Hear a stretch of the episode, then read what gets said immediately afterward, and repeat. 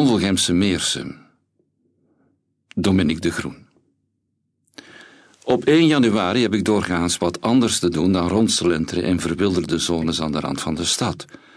Tot 's avonds op de bank hangen bijvoorbeeld, met vrienden die hier nog zijn van de nacht tevoren. Terwijl we traditiegetrouw naar de bordspelverfilming Clue kijken en de overschotten bier en eten aanboren. Helaas, dit jaar ben ik aan het herstellen van een covid-infectie en moet ik mijn medemens nog enkele dagen mijden. Het is de eerste keer dat ik het huis verlaat sinds kerstdag. En waarschijnlijk komt het omdat ik net Emily Bronte's Wuthering Heights heb herlezen. Maar even waan ik me een bleke, fragiele Victoriaanse heldin, die na een levensbedreigende maandenlang aanslepende koorts voor het eerst de frisse buitenlucht mag gaan inademen op de woeste heide. Alleen, dit gebied valt bezwaarlijk te typeren als ruwe, ongerepte heidegrond, ver van de beschaving. Al heeft het wel iets wilds, iets desolaats, iets mysterieus zelfs. Ik loop langs een betonnen wandelpad door het dunne strookje natuurgebied dat overblijft van de ooit uitgestrekte Wondelgemse Meersen, op de grens tussen Gent en Wondelgem. Niet dat ik, toen ik hier twee jaar geleden voor het eerst kwam, doorhad dat het om een natuurgebied ging. Een braakliggende zone, dacht ik, gesandwiched tussen twee industriezones. Links van mij rijzen schoendozen van beton, glas en staal uit het dode gras. Een kaal en clean bedrijvenpark. Aan mijn rechterkant schiet een diverse collectie pioniersplanten hoog uit de grond, samen met kluiten gele griet, kale bomen die donker afsteken tegen de heldere hemel en een enorme massa woekerende braamstruiken, die zich rond de vier benen van een elektriciteitspylon slingeren. Daarachter ligt het Forensisch Psychiatrisch Centrum, een gesloten instelling voor geïnterneerden.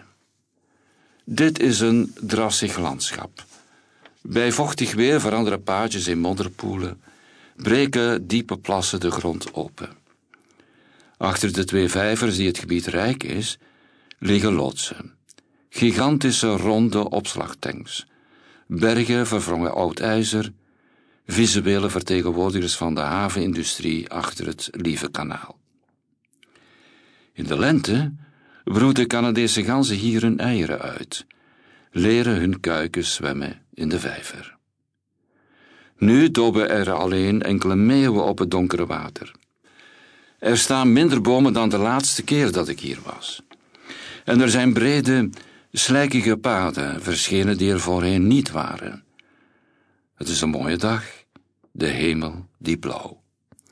De halflevende vegetatie baat in het zachte, warme, gouden licht van de late namiddagzon. Randen van de metropool. Mijn onvertuinlijk rendezvous met Miss Rona moet plaatsgevonden hebben op de terugreis van Los Angeles, waar ik research deed voor een roman. Wanneer ik mijn mama enkele foto's toon, schrikt ze van de plaatsen waar ik mijn tijd heb gespendeerd. Desolate, vaak semi-industriële zones. Langs drukke autowegen zonder voetpad en zonder verder een levende ziel in de omtrek. Montebello bijvoorbeeld, ten oosten van L A, vanaf de halte waar bus tweehonderdnegenenzestig me afzet, moet ik nog een dik half uur wandelen in de met afval bestrooide berm. Achter een scheefgezakt ijzerdraadhek strekt een dorre met droge struiken en pylonen bezaaide woestenij zich uit. No trespassing, waarschuwt een bord me. U S government property. In de omliggende heuvels gaan olieboortorens op en neer als gigantische prehistorische vogels, die in een mechanisch ritme zwart bloed uit de rotsen slurpen. Mijn bestemming is de intersectie van San Gabriel Boulevard en Lincoln Avenue. Een doodgewoon kruispunt van twee autowegen, min of meer in the middle of nowhere. Een onopvallend gedenksteen is het enige wat erop wijst dat hier ooit meer was. Dit is de locatie waar in zeventien eenenzeventig de oorspronkelijke Mission San Gabriel Arcangel werd gebouwd, voordat de missiepost in zeventien vijfenzeventig enkele kilometers verderop verhuisde en waar dus de Spaanse kolonisatie van de regio rond Los Angeles begon. Naast het kruispunt ligt een klein natuurgebied, Bosque del Rio Hondo. De Rio Hondo, leert een infobord op de parking mij, was ooit een belangrijke verkeersader en handelsroute voor de Tongva, de oorspronkelijke bewoners van dit gebied. Het natuurgebied, waarvan de vaap verdacht industrieel aanvoelt, pylonen, hoge bergen zand, een waterzuiveringsinstallatie, heeft iets morsigs, iets vaagweg sinisters. Uit een tentenkamp van daklozen aan de oever van de rivier kringelt rook en weerklinkt muziek. Een week later, in Lakeview Terrace, aan de noordelijke rand van de San Fernando Valley, en dus ook van L A, ploeter ik door de drek tussen de stallen van een manege, niet helemaal zeker of ik hier wel mag zijn, en beland uiteindelijk onder een viaduct van Foothill Freeway. Apathy staat er in grote witte letters onder de brug gekalkt. Tussen de hoge bermen strekt zich een lange, wilde strook grond uit. Een zandige bedding, begroeid met chaparral, de droge, lage, weerbarstige vegetatie die in dit woestijnklimaat gedijt. Na een tijdje ontdek ik tussen de struiken een smalle waterloop. En het is deze beek, Little Tujunga Creek, waar ik naar op zoek was. Al kon ik haar precieze loop op voorhand nergens terugvinden. Verderop, in een dicht en donker bosje, mondt ze uit in de Tujunga Wash. Een paar tenten en een half in de modder verzonken winkelkar doen vermoeden dat hier mensen wonen. Later, vanaf de nabijgelegen Hansendam, zie ik het verdere verloop van de rivier.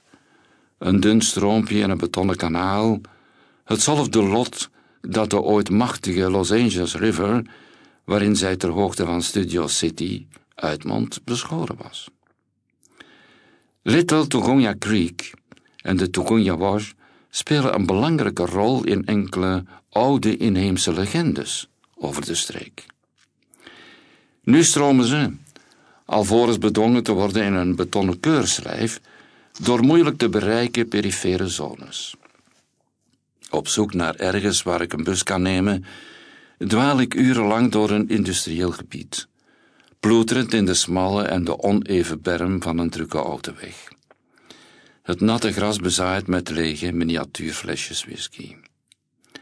Boven mij knetteren elektriciteitsleidingen in de motregen. Wat betekent periferie in een onmogelijk uitgestrekt en constant uitdijende stad? Een stad zonder enkel, eenduidig centrum. De relatie tussen kern- en buitengebied, hier sowieso instabiel en ongrijpbaar, wordt verder vertroebeld door complexe geschiedenissen en de machtsverhoudingen die daaruit voortvloeien. Ooit belangrijke of geliefde plaatsen, een inheemse handelsroute, een koloniale missiepost, een rivier die werd gekoesterd in verhalen, plaatsen die, ten goede of ten kwade, een centrale rol hebben gespeeld in het vormgeven van deze regio tot wat ze vandaag is, en die iets te zeggen hebben over wie daarbij gruwelijk onrecht is aangedaan, en bevinden zich nu in de outskirts, out of sight, out of mind. Hun verhalen zijn in het beste geval verbannen naar een afgeschenen infobord, een onopvallende gedenksteen. Maar wie komt ze lezen aan de rand van de metropool? Oceanen van onbetaalde arbeid. Soms denk ik dat deze zones knooppunten zijn, kluwes van onzichtbare krachtlijnen en geschiedenissen die zich hier openbaren. Aan de randen, waar officiële of dominante narratieven beginnen te rafelen, hun kracht verliezen. Misschien fascineren ze precies omdat ze zo moeilijk te definiëren zijn. Natuurgebieden die zijn samengeklonterd met industriële zones, er onmogelijk van te onderscheiden zijn, halen onze nette afgeleide categorieën van stad en natuur overhoop. Ze zijn geen van beide of allebei. Ze tonen ons hoe arbitrair het onderscheid is en hoezeer dat onderscheid ideologisch bepaald is door de kapitalistische toe-eigening van landschappen en levensvormen. In Capitalism in the Web of Life schrijft Jason W. Moore dat de economie en de natuur niet onafhankelijk van elkaar bestaan. Kapitaal is niet iets dat louter een impact of voetafdruk heeft op een passieve natuurlijke wereld, maar wordt integendeel geco-produceerd door het volledige web des levens. Door mensen en planten en dieren. Door steenkool en zand. Winst, aldus Marx, komt voort uit de exploitatie van betaalde arbeid, gesteld dat de verloning voor die arbeid minder is dan de eigenlijke meerwaarde die wordt gegenereerd. Volgens Moore is dit echter slechts één zijde van de munt. De exploitatie van arbeid wordt mogelijk gemaakt door een veel grootschaliger en tegelijkertijd minder zichtbaar proces. De toe-eigening van onbetaald werk, uitgevoerd door zowel menselijke als niet-menselijke entiteiten buiten, maar wel binnen het bereik van het economische circuit. Denk aan huishoudelijk werk, de arbeid van ouders die toekomstige werkkrachten grootbrengen, maar ook aan de fotosynthese van de gewassen, die ons voorzien van de nodige calorieën om in leven en productief te blijven, of van bomen, die hout en papier leveren. Denk aan de arbeid van lastdieren en van micro-organismen die landbouwgrond vruchtbaar houden, aan het tot fossiele brandstoffen gestolde werk van oeroude planten, en aan de arbeid van mensen die, vroeger en nu, buiten de geldeconomie vallen, maar wier onzichtbaar werk wel een fundament vormt van die economie. Moderne slaven, gekoloniseerde en inheemse volkeren, het leeuwendeel van de vrouwen in de loop van de menselijke geschiedenis. Het kapitalistische metabolisme valt dus niet te reduceren tot de productie en consumptie van goederen. Eilandjes van warenproductie, schrijft Moore, dobberen in een peilloze oceaan van onbetaald werk. Menselijk, dierlijk, plantaardig en mineraal. Zelfs wanneer we erkennen dat natuur en mensheid niet losstaan van elkaar, zien we ze vaak nog steeds als twee substanties, die weliswaar met elkaar interageren, maar niettemin onafhankelijk van elkaar bestaan. Zo diep zit de scheiding in ons denken verankerd. Maar ze bestaan niet los van een relatie tot elkaar. Het is precies in die relatie dat zij elkaar produceren. In de constructie van de natuur als extern en als abstract object bestendigt de illusie dat heel de natuurlijke wereld gereduceerd kan worden tot inwisselbare delen en grondstoffen, getransformeerd tot versimpelde, gestandaardiseerde, kwantificeerbare landschappen zoals monoculturen. De natuur wordt iets passiefs, dat machteloos ondergaat wat kapitaal en de mensheid haar aandoen. De kracht van deze marginale, moeilijk leesbare, weerbarstige landschappen is dat ze zich niet zo netjes laten categoriseren als natuur, als iets wat losstaat van de mens. De complexe koppelingen en samensmeltingen van menselijke en niet-menselijke levensvormen en praktijken openbaren zich hier, aan de rand van ons gezichtsveld. De boortorens in de woeste heuvels, de ganzennesten naast de schroothopen, de roofvogels die boven de pylonen cirkelen. Deze randgebieden, die stad noch bos zijn, vaak groen en vol leven, maar niet per se op een manier die we als maatschappelijk mooi of waardevol achten, verzetten zich tegen de vereenvoudiging en rationalisering van landschappen die kapitalisme in de hand werkt en vereist. Het zijn plekken waar de netjes afgeleide constructie van de natuur, een constructie die exploitatie en toe-eigening vergemakkelijkt, verbrokkelt. Gemene gronden. Het smalle strookje Wondelgemse Meersen is het laatste restant van een groot moerassengebied dat zich ooit uitstrekte van Gent tot Evergem. En dat vanaf halverwege de negentiende eeuw stukje bij beetje werd drooggelegd en verkaveld. Ik probeer me voor te stellen hoe het vroeger was. Wilgen, elzen, nesten van watervogels langs donkere vijvers, en daartussen misschien een wirwar van paden. Door het slijk getrokken door mensen die in dit niemandsland hout kwamen sprokkelen, bessen en kruiden plukken, een dier lieten grazen. Perifereren, woeste of minder vruchtbare gebieden die aan niemand toebehoorden, zoals heiden en meersen, werden vroeger vaak door de lokale bevolking gemeenschappelijk gebruikt voor een veelvoud van functies. Vaak vormden zulke gemene gronden, of commons, een levensnoodzakelijke aanvulling op een schrale broodwinning. Vulden de kruimels die mensen bijeenschraapten in de marges, de leemtes in de voorraad op, genoeg om de winter door te komen. Een cruciaal vangnet dat wegviel, toen zulke gebieden geprivatiseerd werden. In de gemene gronden liepen menselijke en niet-menselijke levensvormen en praktijken kriskras door elkaar. Overlapten ze, vormden een palimpsest. Van zodra zulke gebieden een duidelijke eigenaar kregen, werden ook hun functies eenduidiger, strakker gedefinieerd. Hier wordt gewoond, hier wordt staal geproduceerd, hier groeit tarwe en niets anders, hier grazen schapen en niets anders. Over de privatisering van gemene gronden of enclosure of the commons is veel geschreven in de Britse context. Maar het is een proces dat zich bijna overal in een of andere vorm heeft voorgedaan en dat op vele plaatsen nog volop bezig is. Het is een cruciale component van kolonisatieprocessen.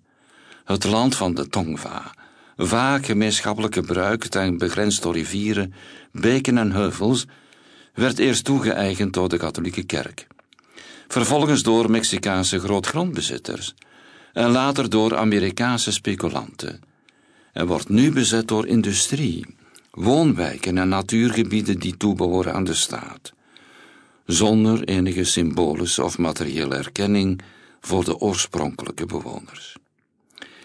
In deze marginale zones lijken zulke verborgen geschiedenissen haast tastbaar te worden. Geschiedenissen van geweld, van onteigening, van de resourcification van alle leven. Onkruid in de voegen. In de Meersen zijn borden verschenen met een foto van een koppel dat gezwind langs het betonnen pad fietst. Langs het lievige ontwikkelt de stad Gent een groene, recreatieve as en kleine natuurkern, staat daaronder te lezen. Vrij vertaald, een deel van de Meersen moet plaats ruimen voor een nieuw oefenterrein van de lijn. In het resterende gebied worden een paar bankjes gezet. De plannen maken me verdrietig, maar ik word evenmin warm van de woorden die iemand opstandig op een van de borden heeft gestift. Van hieruit wandelend geniet u links van een fris gebetoneerd bedrijventerrein, klinkt het sarcastisch. Rechts achter de Lieve ziet u het F P C en de industrie van de haven. Snuif ook de heerlijke geur van het creosootbedrijf. Het huichelachtige bord doet mij ook kokhalzen. Maar tegelijkertijd betwist ik de implicatie dat natuur minder natuur is, omdat ik tussen de takken de occasionele glimp opvang van geïnterneerden die over hun grasveldjes slenteren. Of dat ze minder waardevol of authentiek is, omdat ze tussen de voegen van een bedrijventerrein groeit. Zulke notities van puurheid en oorspronkelijkheid zijn niet neutraal en zijn schadelijk. Ze vertrekken vanuit dezelfde constructie van de natuur als iets externs, iets fundamenteel gescheiden van ons, die de kapitalistische toe-eigening van levensvormen vergemakkelijkt. Natuurlijk vind ik niet dat we fabrieken moeten gaan bouwen in het Amazonewoud, maar laten we naast datgene wat we waarderen als ongerept ook de ambiguë biotopen in de marges koesteren. Het zogenaamde onkruid dat koppig blijft groeien in de barsten, in het beton, in de littekens van de geschiedenis, verdient onze aandacht voor wat het te vertellen heeft.